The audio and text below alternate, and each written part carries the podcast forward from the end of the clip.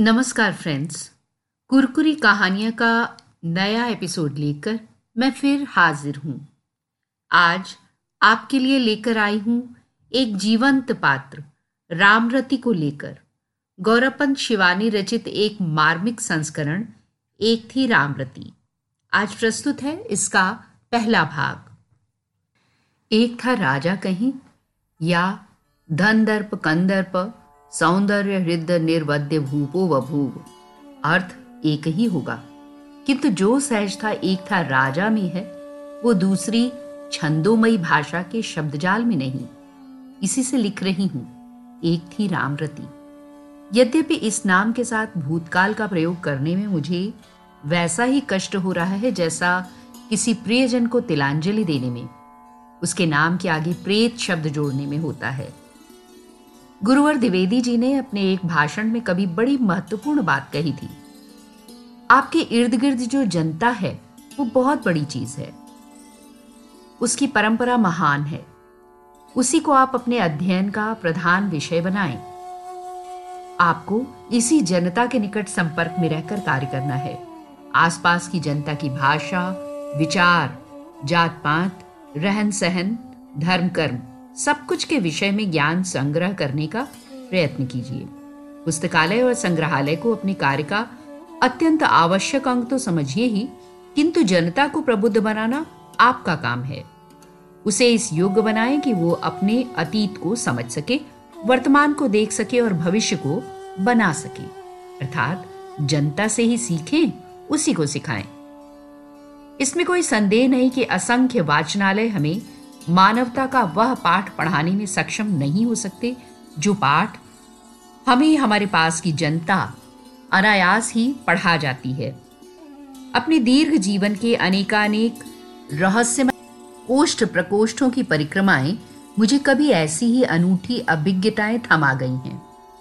जीवन में अनेक उदार कृति गुरुजनों की शिक्षा प्राप्त करने का सौभाग्य प्राप्त हुआ, किंतु कभी कभी लगता है जीवन के जो अनुभूत मृत्युंजयी टोटके अपढ़ या सामान्य शिक्षित जनता ने थमाए, जीवन की दुरूह पगडंडियों को पराजित करने की क्षमता उन्हीं से प्राप्त की। आज जब एक ऐसी ही अपढ़, सरल, विलक्षण सद्य दिवंगिता सेविका को कृतज्ञ करपुट श्रद्धा सुमन अर्पित करने को तत्पर होते हैं, तो एक पल को वो आनंदी हंसमुख चेहरा कंठ वाष्प स्तंभित कर देता है। दुबली पतली देह, वजन कुल 29 किलो, जिसे यत्न से सींचने पर भी कभी वजन तौलने की मशीन की सुई में रंच मात्र भी आगे नहीं खिसका पाई, किंतु प्राण शक्ति उतनी ही वजनदार। कभी कभी आश्चर्य होता था कि उस मुट्ठी भर की देह में इतनी शक्ति आती कहाँ से है। उसके प्रेममय सहज हृदय की सरलता देखकर सहसा विश्वास नहीं होता था इस कुटिल युग में भी किसी का हृदय इतना निष्कपट, ऐसा निष्कलुष और निस्वार्थ हो सकता है। समझ में नहीं आता कहां से आरंभ करूं, पर इतना अवश्य समझ रही हूं कि एकदम सतर सीधी सरल रेखा खींचना कितना कठिन होता है। न वो उच्चकल में जन्मी, न शिक्षा ही प्राप्त की, न आभिजात्य, न अहंकार। उस स्मृति चिन्ह को आंकने में न कल्पना का ही सहारा ले सकती हूँ, न छंदोमयी भाषा का। 22 वर्ष पूर्व मैंने उसकी नियुक्ति की तो मेरे पति ने घोर आपत्ति की थी। इतने काम करने वाले तो हैं, फिर कई घरों में काम करती है, 10 घरों की जूठन यहाँ फैलाएगी, हमारे यहाँ अपनी कोई प्राइवेसी नहीं रह जाएगी। वो ऐसी नहीं लगती, मैंने दृढ़ स्वर में कहा, और उसी दिन से उसने हमारे गृह की सेविका का भार संभाल लिया।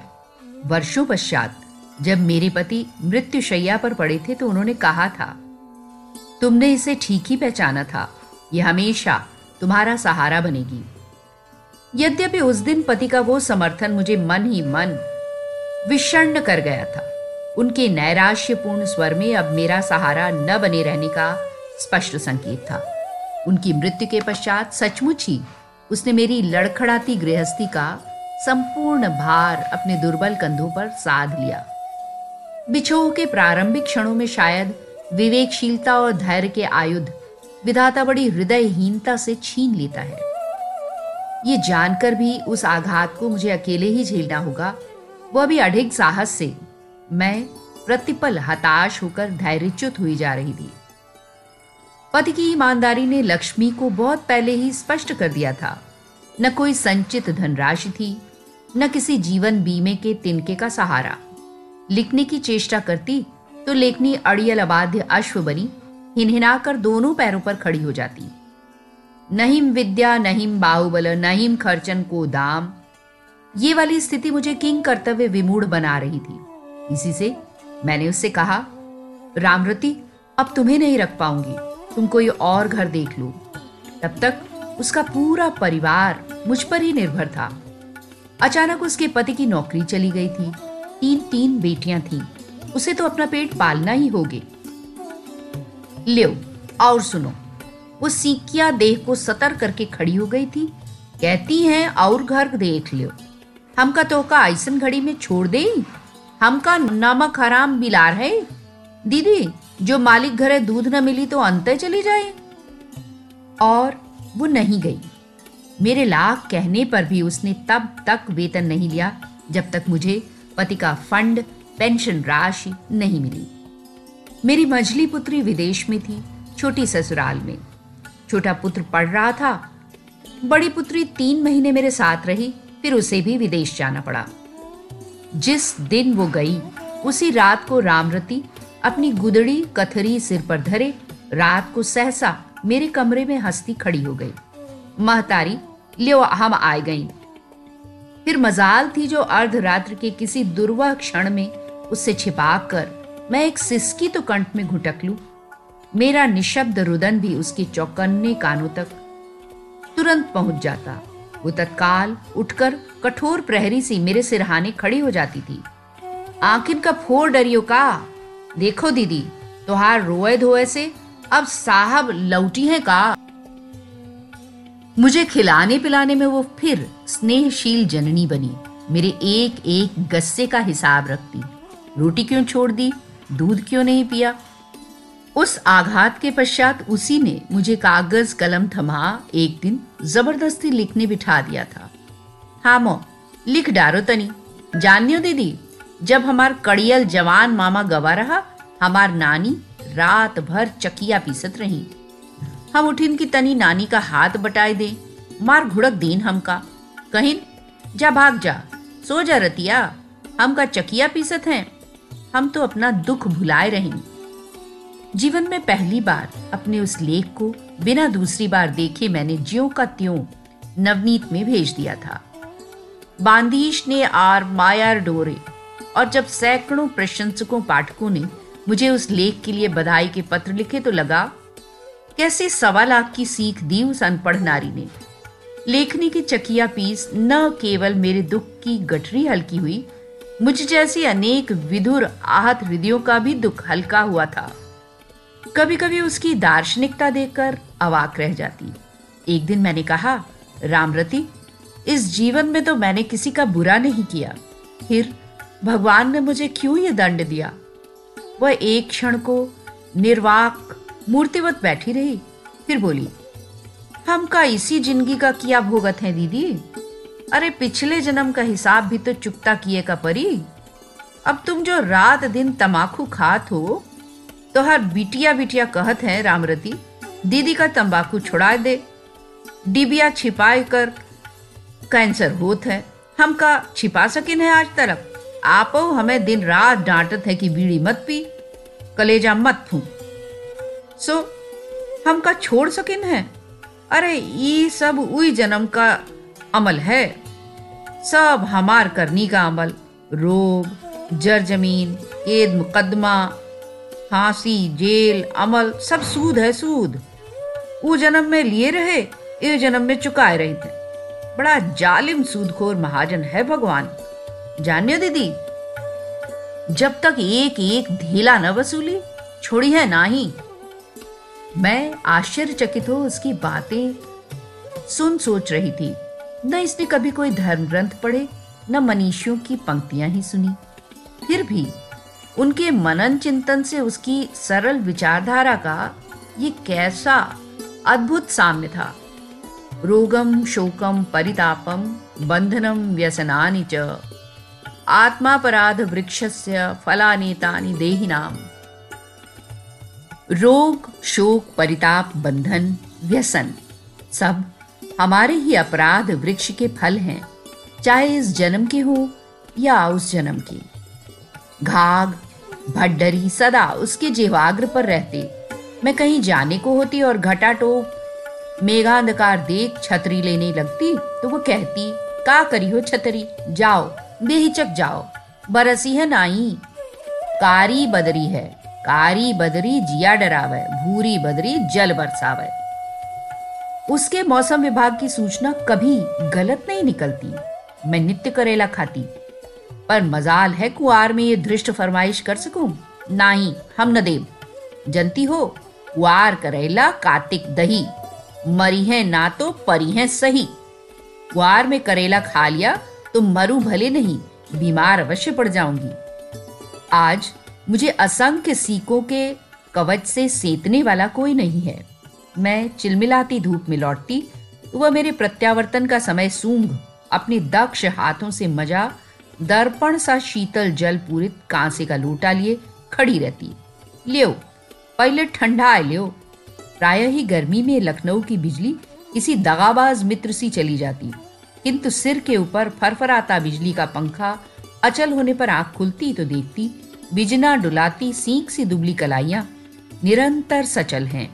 मेरे लाख मना करने पर भी वह मेरे सिरहाने बैठी तब तक पंखा जलती रहती, बिजली ना आ जाए। जब मैं दिल्ली से पद्मश्री लेकर लौटी तो वो द्वार पर बेले गुलाब का हार लिए स्वागत के लिए खड़ी थी। अपनी संचित सीमित धनराशि से उसने हार ही नहीं मंगवाया था। लड्डू भरी प्लेट से एक लड्डू मेरे मुंह में धरा तो मेरी आंखें भर आई थी। जहाँ मेरी साहित्यिक बिरादरी से इक्के दुक्के ही ने मुझे बधाई दी थी, वहीं उस अनपढ़ सरला सेविका का उत्साह संभाले नहीं संभल रहा था। फिर कुछ ही दिनों बाद अचानक मेरे दाहिने हाथ में असह्य दर्द उपजा, कलम भी नहीं पकड़ पा रही थी। उधर धर्मयुग से 2 तार आ चुके थे कि मैं दिवाली के लिए अविलंब ताज़ा कहानी भेजूं। रामरती लगता है अब कभी नहीं लिख पाऊंगी, मैंने कहा तो वो तुनक्कर बोली, न लिखें तो हार दुश्मन।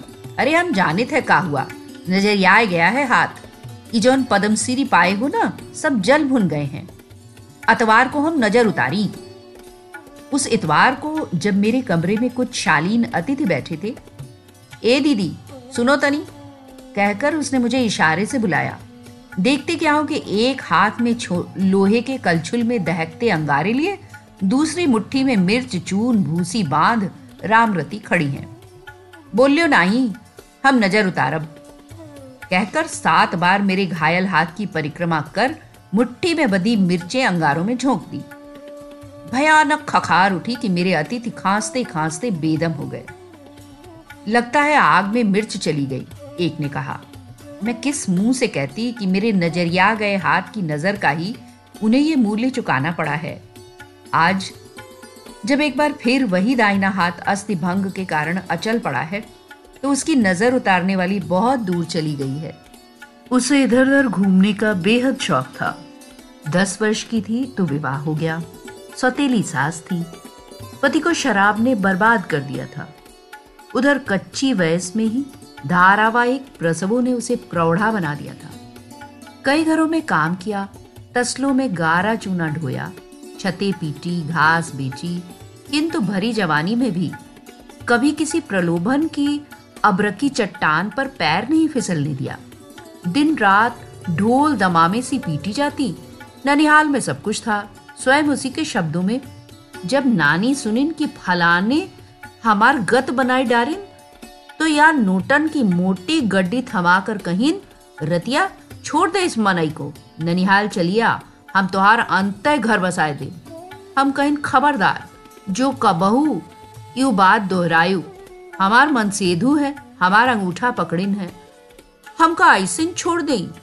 छोड़े तो वो छोड़े, हम काहे छोड़ी। इस युग में कितने अंगूठे ऐसे स्वामी भक्त रह गए हैं। मैं देखती उसका पति कभी कभी पूरी तनख्वाह ही मधुशाला में लुटा लड़खड़ाते कदमों से घर लौटता। कभी खबर आती वो बेहोश किसी नाले में पड़ा है। वो फौरन भागती, उसे रिक्शा में लाद कर घर लाती, सिर पर ठंडा पानी डालती, वमन पोंछती और थाली परसकर चुपचाप उसके सामने रखती। वो मदालस जेवा के प्रहार से धरती से सहिष्णु पत्नी को ही धराशायी नहीं करता, एक लात मारकर थाली भी दूर पटक देता और वो रोती रोती मेरे पास लौट आती। फलाने आज फिर नशे में डॉन है दीदी, पूरी तनख्वाह कोई निकाल ली इस जेब से, ऐसन ऐसन मातारी बहनियां न्योत रहे कि बस, और तू रोज उसका चरणामृत पीती है, जा फिर पिया। मैं उसे कई बार सोए पति के पैर धोकर आचमन करते देख चुकी थी, किंतु उस अटूट पति भक्ति का उसे पुरस्कार भी मिला। शायद उसी के असंख्य मनौतियों से पति की शराब की लत हमेशा के लिए छूट गई। जिस पत्नी के यौवन अंकुर को उसने अपने रूखे आतप से असमय ही सुखा दिया था, उसे वह अब उसकी प्रौढ़ावस्था में यत्न से सींचने लगा था। वह भी अपना कर्जा ब्याज सहित वसूलने लगी थी। मेरा काम निपटा कर वो घर आती तो बड़े दबंग स्वर में बीसियों आदेश देने लगती, फलाने हमार बिस्तर लगाए देव और तनी ठंडा पानी पिलाओ तो हम लेटी। फिर एक दिन अचानक वो सब काम स्वयं करने लगी। मैंने पूछा, क्यों री, अब तो हुक्म नहीं चलाती अपने फलाने पर? का बताई जिज्जी, एक दिन अम्मा जी बरामदे में खड़ी देख रही थी, फलाने हमार पेटीकोट धोकर फैलाए रहे थे, बस अम्मा जी उन्हीं से गरजी, कायरी रामरती खसम निठल्ला कूटे धान, बीवी नरंगी प्राबे पान, शर्म नहीं आती तुझे? उस दिन से हम कान पकड़ीं दीदी, इनसे काम न कराब। फिर भी वो रौब जमाई देती। कभी कभी वो भुनभुना कर कहता, हम जानते रतिया तू खूंटे के बल पर नाचत है, स्पष्ट चोट मेरे ही खूंटे पर है ये मैं समझ जाती। और का तू हमका छूकर तो देख दीदी, चट्ट से अखबार में छपवा देही। पर पति पत्नी दोनों ही मुझे भवानी सा पूछते। दिन रात रामरती मेरी छाया बनी रहती। फिर भी उसके पति ने कभी मुझे उलाहना नहीं दिया। मैंने बाली की हृदयहीनता से उसकी पत्नी को छीन लिया था, फिर भी न कोई शिकवा न गिला। मैं ही उससे कहती, तू दिन रात यहीं रहती है, बेचारा थका मांदा दफ्तर से आया है, जा जरा उसके पास बैठकर हंस बोला। अब का हंसी दीदी, वो एक दीर्घ निश्वास लेकर कहती, जब हंसे के दिन थे तब तो हंसी नाही, हम जाब तो मार भुन्न भुन्न करे लगी हैं। सचमुच ही दोनों बिना जूझे एक पल भी नहीं रहते थे। कभी वह मारता ताना, कभी यह। वो शेर था तो रामरती सवा शेर, पर एक दूसरे के बिना रह भी नहीं सकते थे। अभी आपने सुना शिवानी रचित एक थी रामरती का पहला भाग। सेम डे सेम टाइम इसी संस्मरण का दूसरा भाग लेकर फिर आऊंगी। तब तक keep enjoying India 50+ radio. Bye bye. अभी आपने कहानी सुनी और अब बारी है कुछ प्यारे प्यारे नगमों की। आइए सुनते हैं।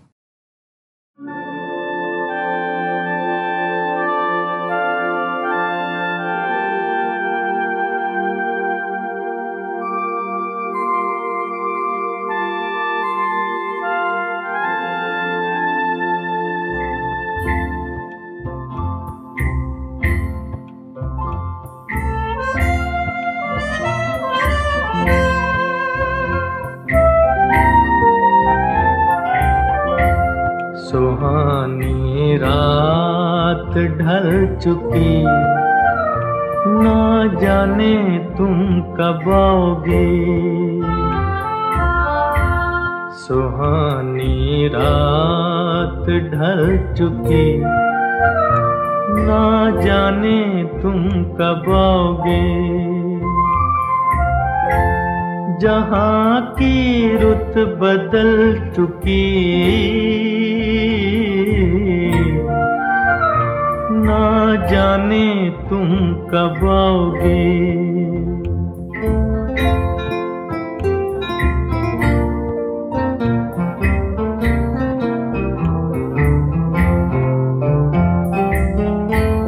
नजारे अपनी मस्तियाँ दिखा दिखा के सो गए, सितारे लुटा लुटा के सो गए।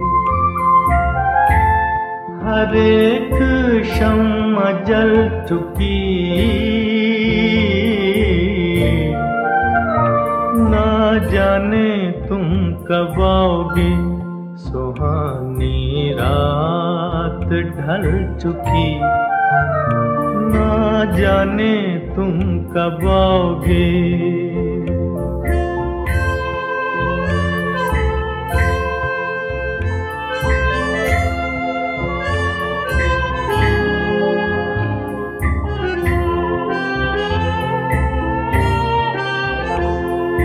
तड़प रहे हैं हम यहाँ,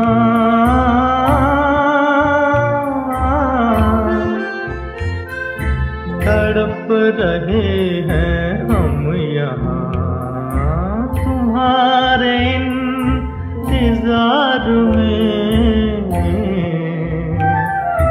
तुम्हारे इंतजार में।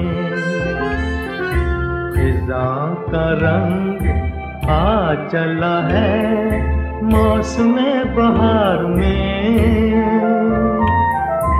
फिजा का रंग आ चला है मौसम बहार में, मौसम बहार में। हवा भी रुख बदल चुकी, ना जाने तुम कब आओगे, सुहानी रात ढल चुकी, ना जाने तुम कब आओगे।